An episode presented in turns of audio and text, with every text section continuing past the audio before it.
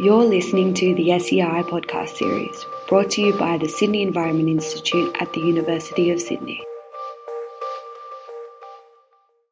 This is the third of our Sydney Environment Institute, The Re-Emergence of Nature and Culture podcast series. So these podcasts are the brainchild, really, of the participants in a two day symposium we held here at the University of Sydney in July of 2019.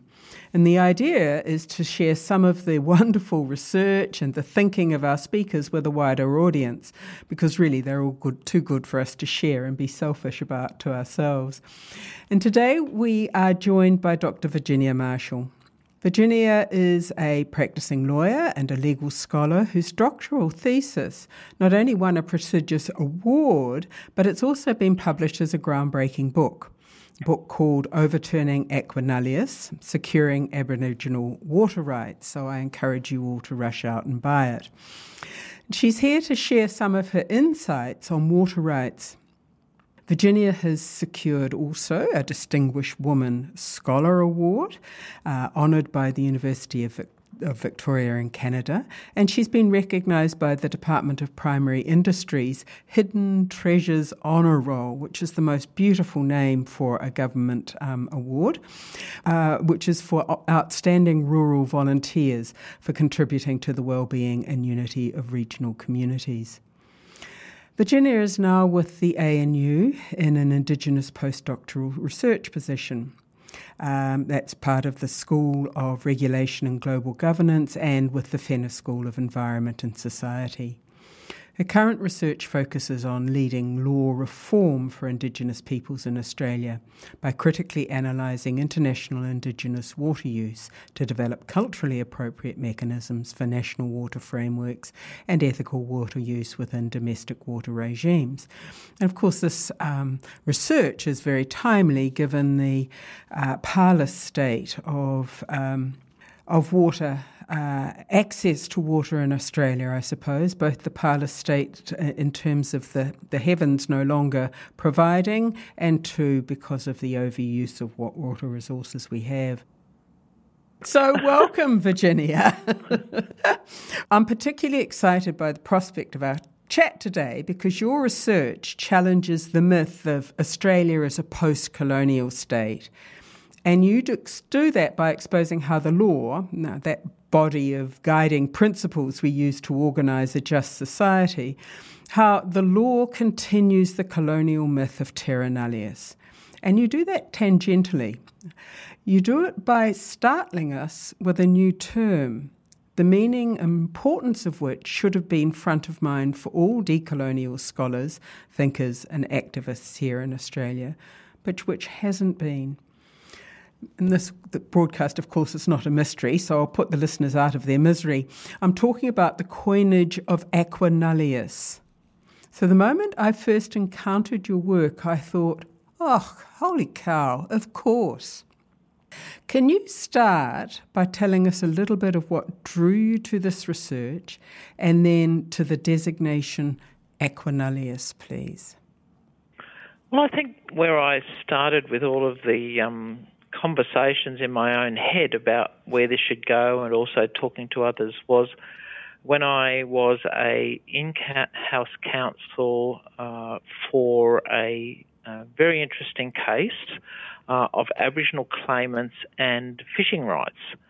And that at the time was when I was with Legal Aid mm-hmm. uh, as a solicitor in criminal law, and this particular one came up. Uh, they uh, certainly had uh, a great need to support um, the Aboriginal peoples uh, with their claim because they were so vulnerable, and of course they'd been fishing in that area for thousands and thousands of years.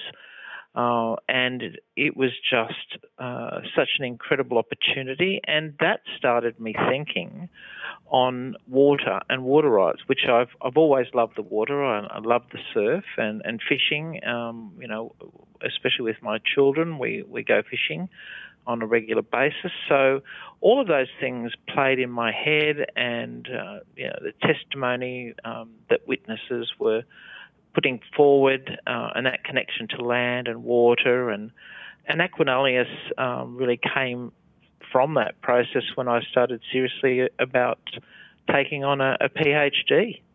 Right. So it was the lived experience of one of your clients that then led you to try and uncover more about um, what sort of rights were available to accessing water in, in Australia. That's right, and and water for us is always a social justice issue, and it's a very personal issue because it's our identity, um, it's what we live and breathe. Uh, people, of course, who um, have always lived in their their families uh, for you know. Uh, many, many thousands of years, you know, pre-contact have uh, fished and eaten and shared, and it's the same with uh, the concept of aqua nullius. Um, people had uh, really only encountered this myth that uh, Australia is a settled country, and that is not true. Mm. Um, it is not settled, and certainly our land rights uh, are not fully settled. Uh, and there also is uh, then uh, the flow on from land rights to water because we see land and water as inseparable. Right, as do um, as do Maori, but I won't go down that track. So, what strikes me is if we wanted to be really, really generous, we could say that aqua nullius is something more than denying water rights to the First Nations of the continent, but rather that it came from a, an enlightened and a generous place. And what I mean by that is that the first European settlers here came from a state in which water rights were privatised, where the wealthy landowners owned the water and the fish and they could restrict who had access to them. So when they settled Australia, by passing ownership of water to the Crown, that then ensured equal access for all Australians. And you could perhaps then argue that the Murray Darling Basin Plan overturns that principle so, have you got any comments or reflections on the proposition that aqua nullius actually came from a benign place and that it's only been under the more recent neoliberal regime that it's become distorted? No, I think it's always been distorted. Um, and I think that way because I've read widely on the common law uh, water rights in England, and of course that ran with the land. Mm. So, you know, for, for many, many years uh, prior to even the thought of um, coming to Australia and, and uh, set, set sailing with the, the first fleet, um, riparian rights have really been the foundation for uh, those um, common law rights. And that wasn't a separation then a market based system as we see today in the Murray Darling Basin and a catastrophe. Uh, really, the whole idea of, of riparian rights uh, allowed um, a, a, somewhat coexisting um, Aboriginal law and customs and practices. Um, it's really where the distortion has um, occurred, is where we divide uh, and make water a property right, uh, a property right which can also um, be a source of equity and also assist in further purchases of, of water or for a, a mortgageable purpose. Um, but also making land uh, separate to water is um, also not an indigenous way of thinking. Hmm. Uh, whenever I've gone, whichever meetings uh, around the world, one in Mexico for the United Nations preparatory meeting, uh, for the climate change meeting in New York, uh, all of us know that and have agreed that water is sacred and land is sacred and the source of all of our identities, whether it's Ecuador, Bolivia, um, Siberia, uh, or the Pacific region, that we have an inherent uh, identity with the land and the waters. So the distortion came on that separation uh, during the Howard regime, where water was separated from land and a market based system then was um, uh, developed. Mm, mm. Can you talk a little bit about this concept of sacredness for water, the sacredness of land? Can you just elaborate a little bit on what that means for you? Is the most important thing is is the sacredness of, of how we see ourselves as part of that relationship. Um, why is it that we, we feel we have to go back home wherever home is? You know, even for non-Indigenous people, you know, they feel refreshed when they go to the surf or they go to the mountains or, you know, there's certain parts that people have a connection to. Well, our connection as Indigenous peoples, as you know, mm-hmm. um, is very much stronger than that. Um, it's it's just part of who you are and how you feel, um, why you do the things you do, how you think. Um, it, it also gives you a, a, purpose and a reason of, of seeing a tree not as a tree. Um, you're seeing uh, that relationship of what it provides and the foods it provides or the shelter it provides and the rocks and the rocks aren't just inanimate that they're actually part of that creation story or um, it, it, it, gives you a connection to the law and, and then you understand um, the, the customary law that people talk about often.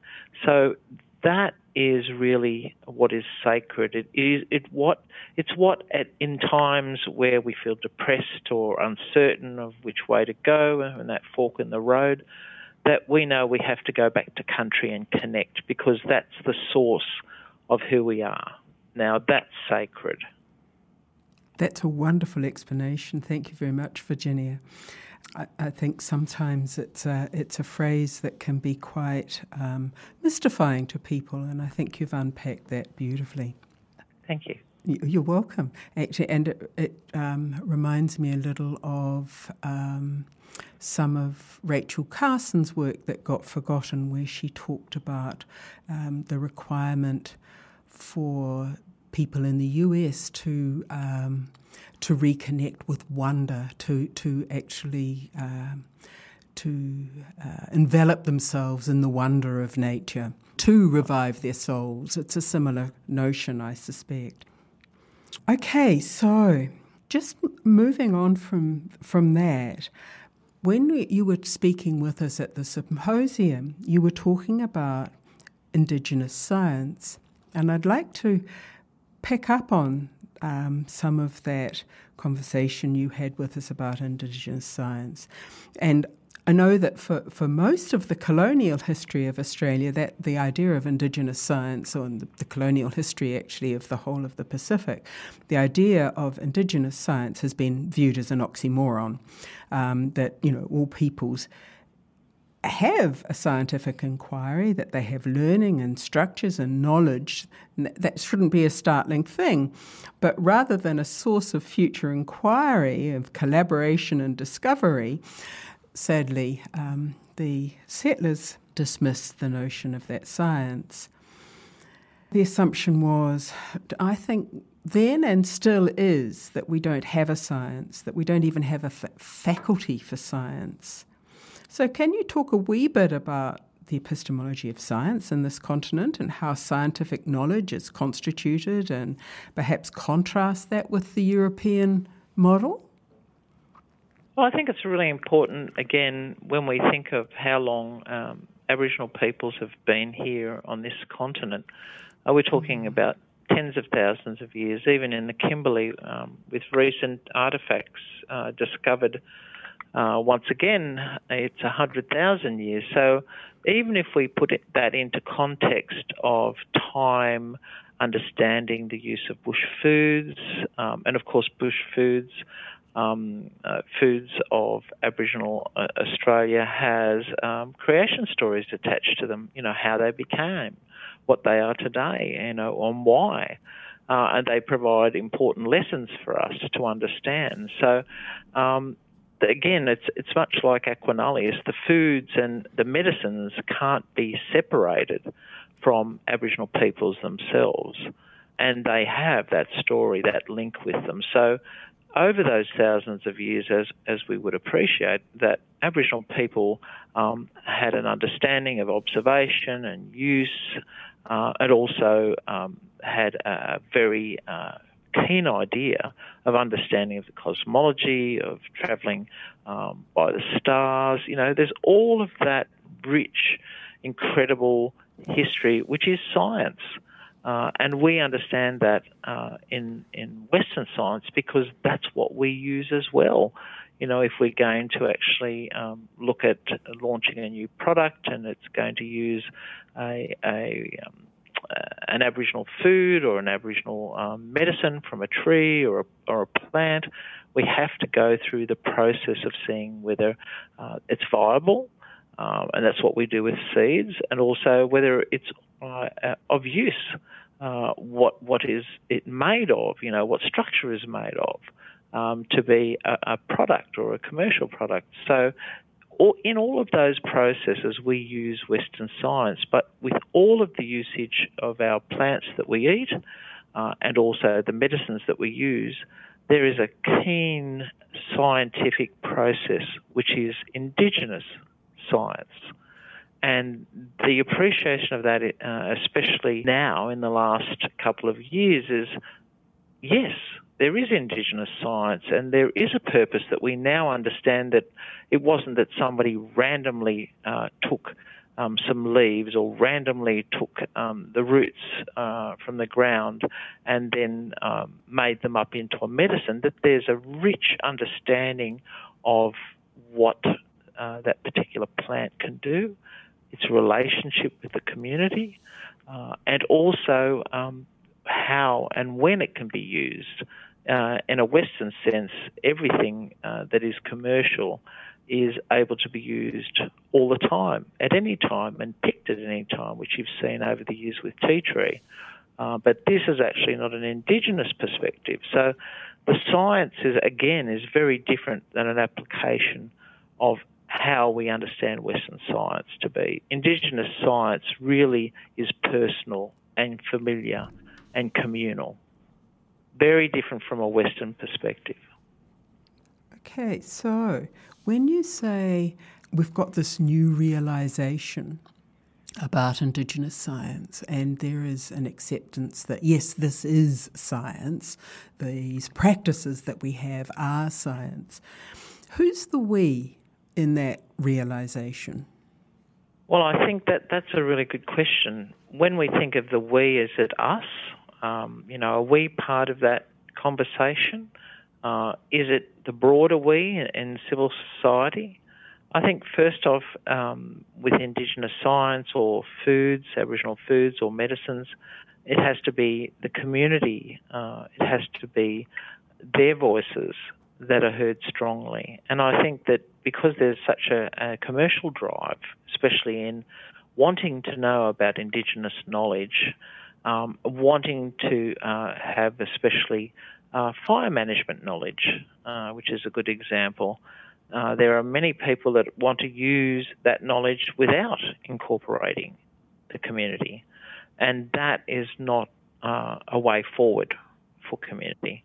It's very important that uh, these issues with bush foods or um, medicines really are driven and led by Aboriginal peoples themselves and are partnered with um, other uh, partners who may be non Indigenous, but it is driven and it all is also an employment and also builds capacity within communities because uh, it, there is very few opportunities for Aboriginal peoples, especially in rural remote, to actually um, remain on country, remain on homelands. Uh, and if, if this area of their uh, knowledge and their employment is shifted away uh, from the management of Aboriginal peoples, uh, it, it really gives uh, them less and less opportunities to manage country, country successfully, but also in the way that it was designed to be for the past thousands, uh, you know, of years. So what what I think you're um, saying here is that there is a risk that there will be a continuation of the um, sort of the the colonial appropriation of a resource, and in this case, it may not be uh, a physical resource. It's, you're really talking about intellectual resources. That's right. That's right. And and, and intellectual property um, that really is not highly regarded here in Australia because Australia has not ratified the Nagoya protocols. We give um, very scant acknowledgement I believe, to the Convention on Biological Diversity. We don't really incorporate that um, seriously into our domestic legislation. And if we're serious, we would uh, also ratify the Nagoya Protocols and incorporate that um, in our intellectual property uh, laws and regimes. Uh, that would be a very important step because that also means that the supply chain uh, for Aboriginal peoples is uh, protected. If we don't protect the supply chain, if we don't protect uh, Aboriginal peoples having those industries uh, uh, within their communities, on their communities, on their homelands, it, it means uh, then those opportunities to be connected to country will be less and less able to occur. So you're, you're saying that there are very few protections for Aboriginal intellectual property? That's correct you know, when we talk about copyright, um, we have uh, attribution, so there's moral rights that are protected, uh, but if we look at legal rights, that's what we need to, to really be talking about. Not only just copyright and cultural expressions. Uh, as we know, uh, there's many of those areas, traditional cultural expressions that aren't always protected sufficiently, but when we're talking about medicines and the use of medicines or bush foods, we don't have the protections required. Uh, and also, we don't have sufficient protections for Aboriginal people in patents, for example. IP Australia doesn't have a system where uh, if a patent application is then uh, reviewed, that uh, if it uses the words uh, Aboriginal knowledge or Aboriginal peoples use this particular source, uh, there is no objection phase, for example. So for many years we've asked IP Australia to have an objection uh, process. So Aboriginal peoples could be informed who are from that particular area or group, and they could uh, then contact IP Australia with the knowledge that uh, either that, that was legitimately shared or uh, was not. So there's a whole range of different issues that really um, go to also water knowledge, the knowledge of water, water use, uh, fire management, as I've mentioned.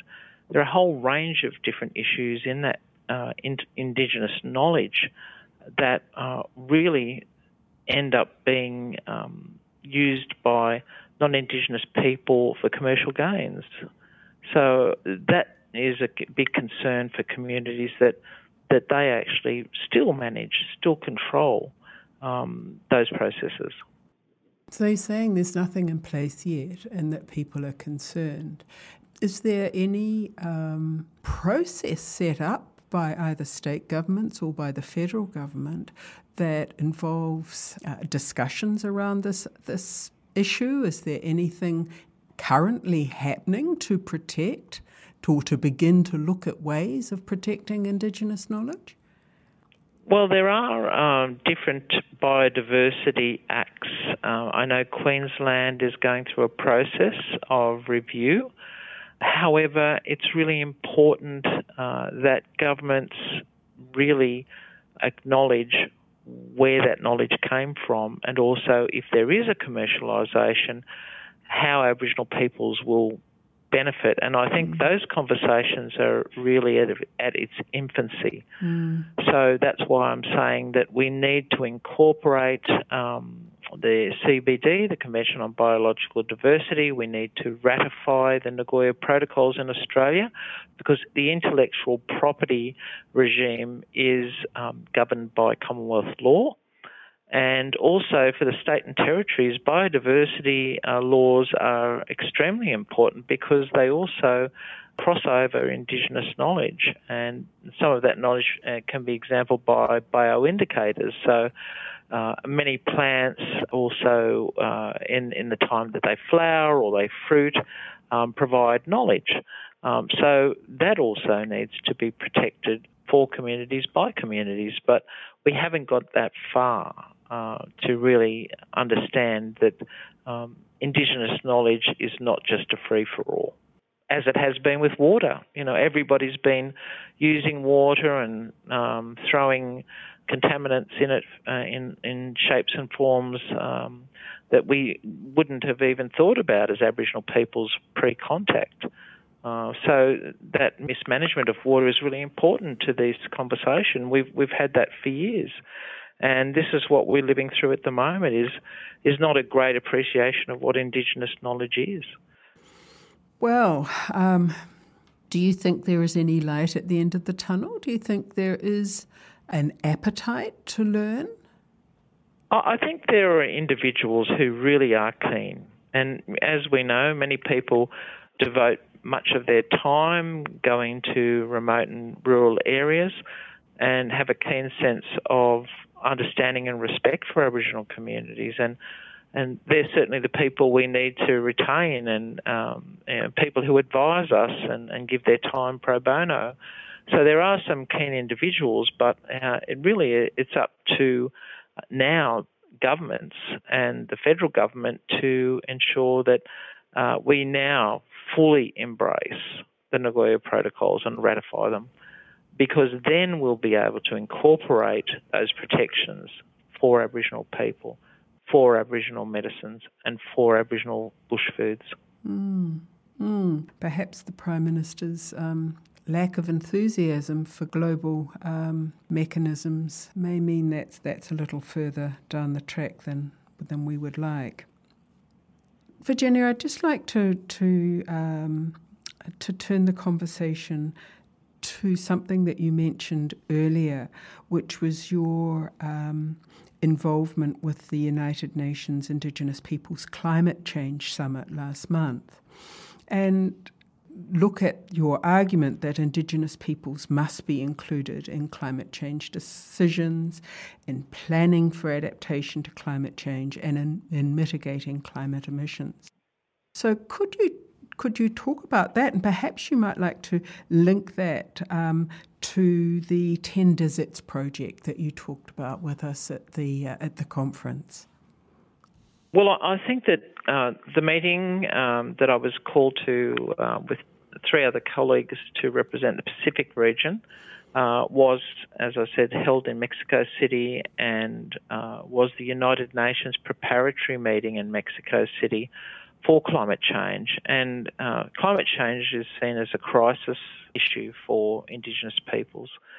And even though we came from very different parts of the world with very many different uh, issues and, and huge crises, uh, we know that we certainly want to see the nation states uh, take these issues seriously and collectively uh, go forward in a process that everybody shares the weight of uh, the impending uh, climate change to two degrees, for example.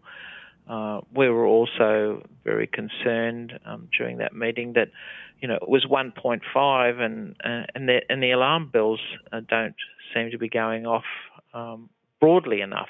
Sure don't.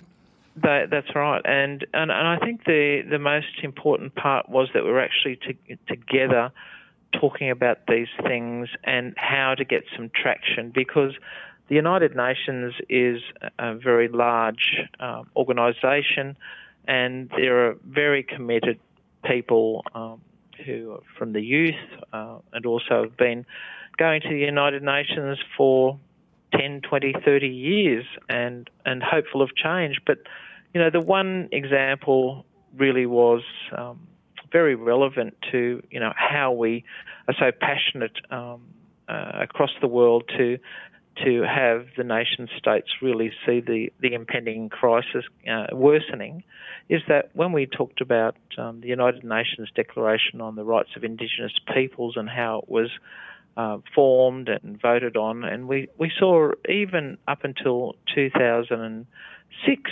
um, Australia, America, uh, New Zealand, and Canada had voted against um, the United Nations declarations on the rights of Indigenous people, which is not that long ago.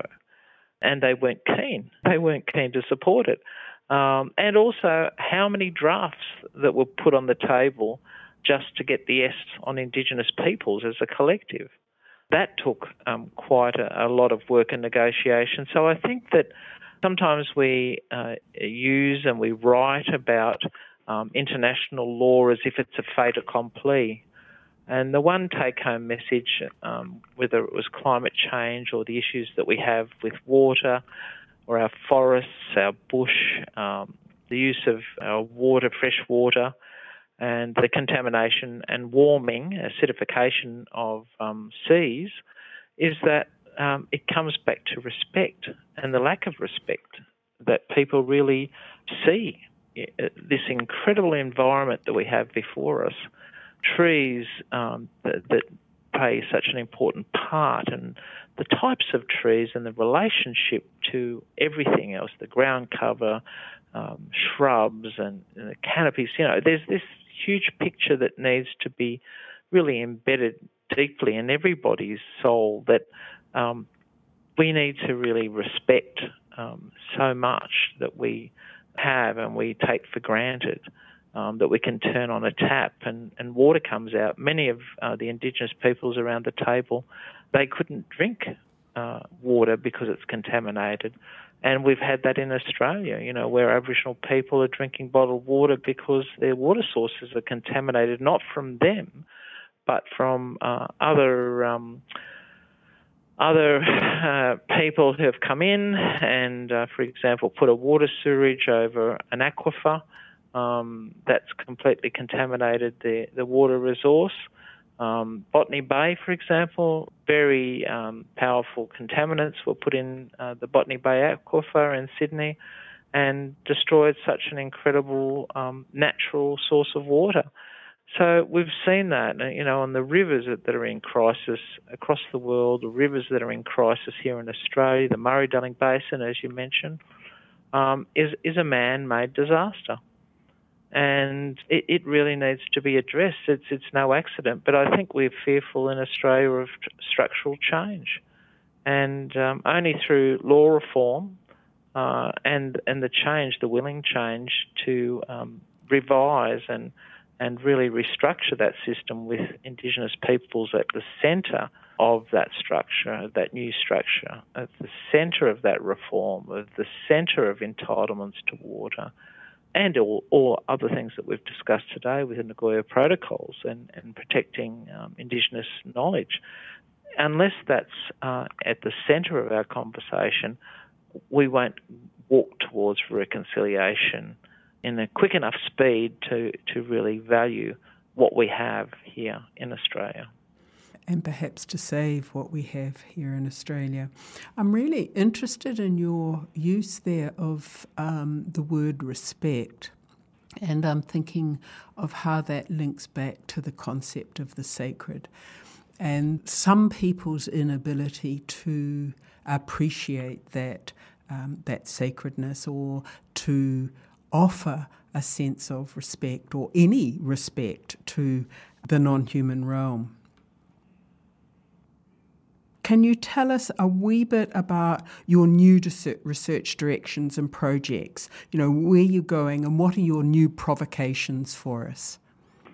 Well, I guess the the amazing part about both of us, we, we're in universities and they really offer opportunities um, for new collaboration and new ideas to be formed and progressed, and that's the most exciting part, um, I think, in the takeout for all that we do. Especially uh, at the moment, I'm working with a lot of amazing people who cross over between economics and science, uh, regulation global governance, uh, law. So, you know, there's just so many amazing people uh, who really want to get on board, uh, whether it's um, building new frameworks for water, water use, um, or if it's people who uh, really want to see a change in the way we think, you know, which comes back to that respect with the, the way students talk about these issues. I think that's also really important. And also building a critical mass of Indigenous students um, in our universities. Uh, that's really something exciting that uh, I'm really enjoying. But it, I think uh, it's also in climate change and also water that my research interest lies uh, at, at, present, and also with polity, and I think that's uh, also an inter- interesting discussion. You know how we actually cross borders and how how we carry that respect and and and how we actually process um, our relationships about with Aboriginal peoples, what these are, um, how we respond uh, to Indigenous peoples' um, discussions on a range of issues. Uh, I think that really is um, something that we need to talk more about. And also, um, truth and reconciliation is a lot of my, what I do in my work as well. Is how how do we actually respond to that um, in relation to climate change and um, water issues? So you know, there's there's a very big, rich area of, of research that um, I'm doing, and I've also um, actually probably involved in a lot of public service and leadership areas too, because I'm still going to the courts as a duty solicitor, uh, and I'm I'm on a litigation case for um, native title. Uh, for Aboriginal claimants, and um, and that's very exciting. That's in the area of water as well. Oh, good. Yeah, so there's a whole range of, of different issues that I'm actually um, able to enjoy and progress, and I think um, being positive that you know each one of us can make a difference. But you know, I think we need to know what we can do to understand Indigenous Australia. You know, out there, how do we um, connect?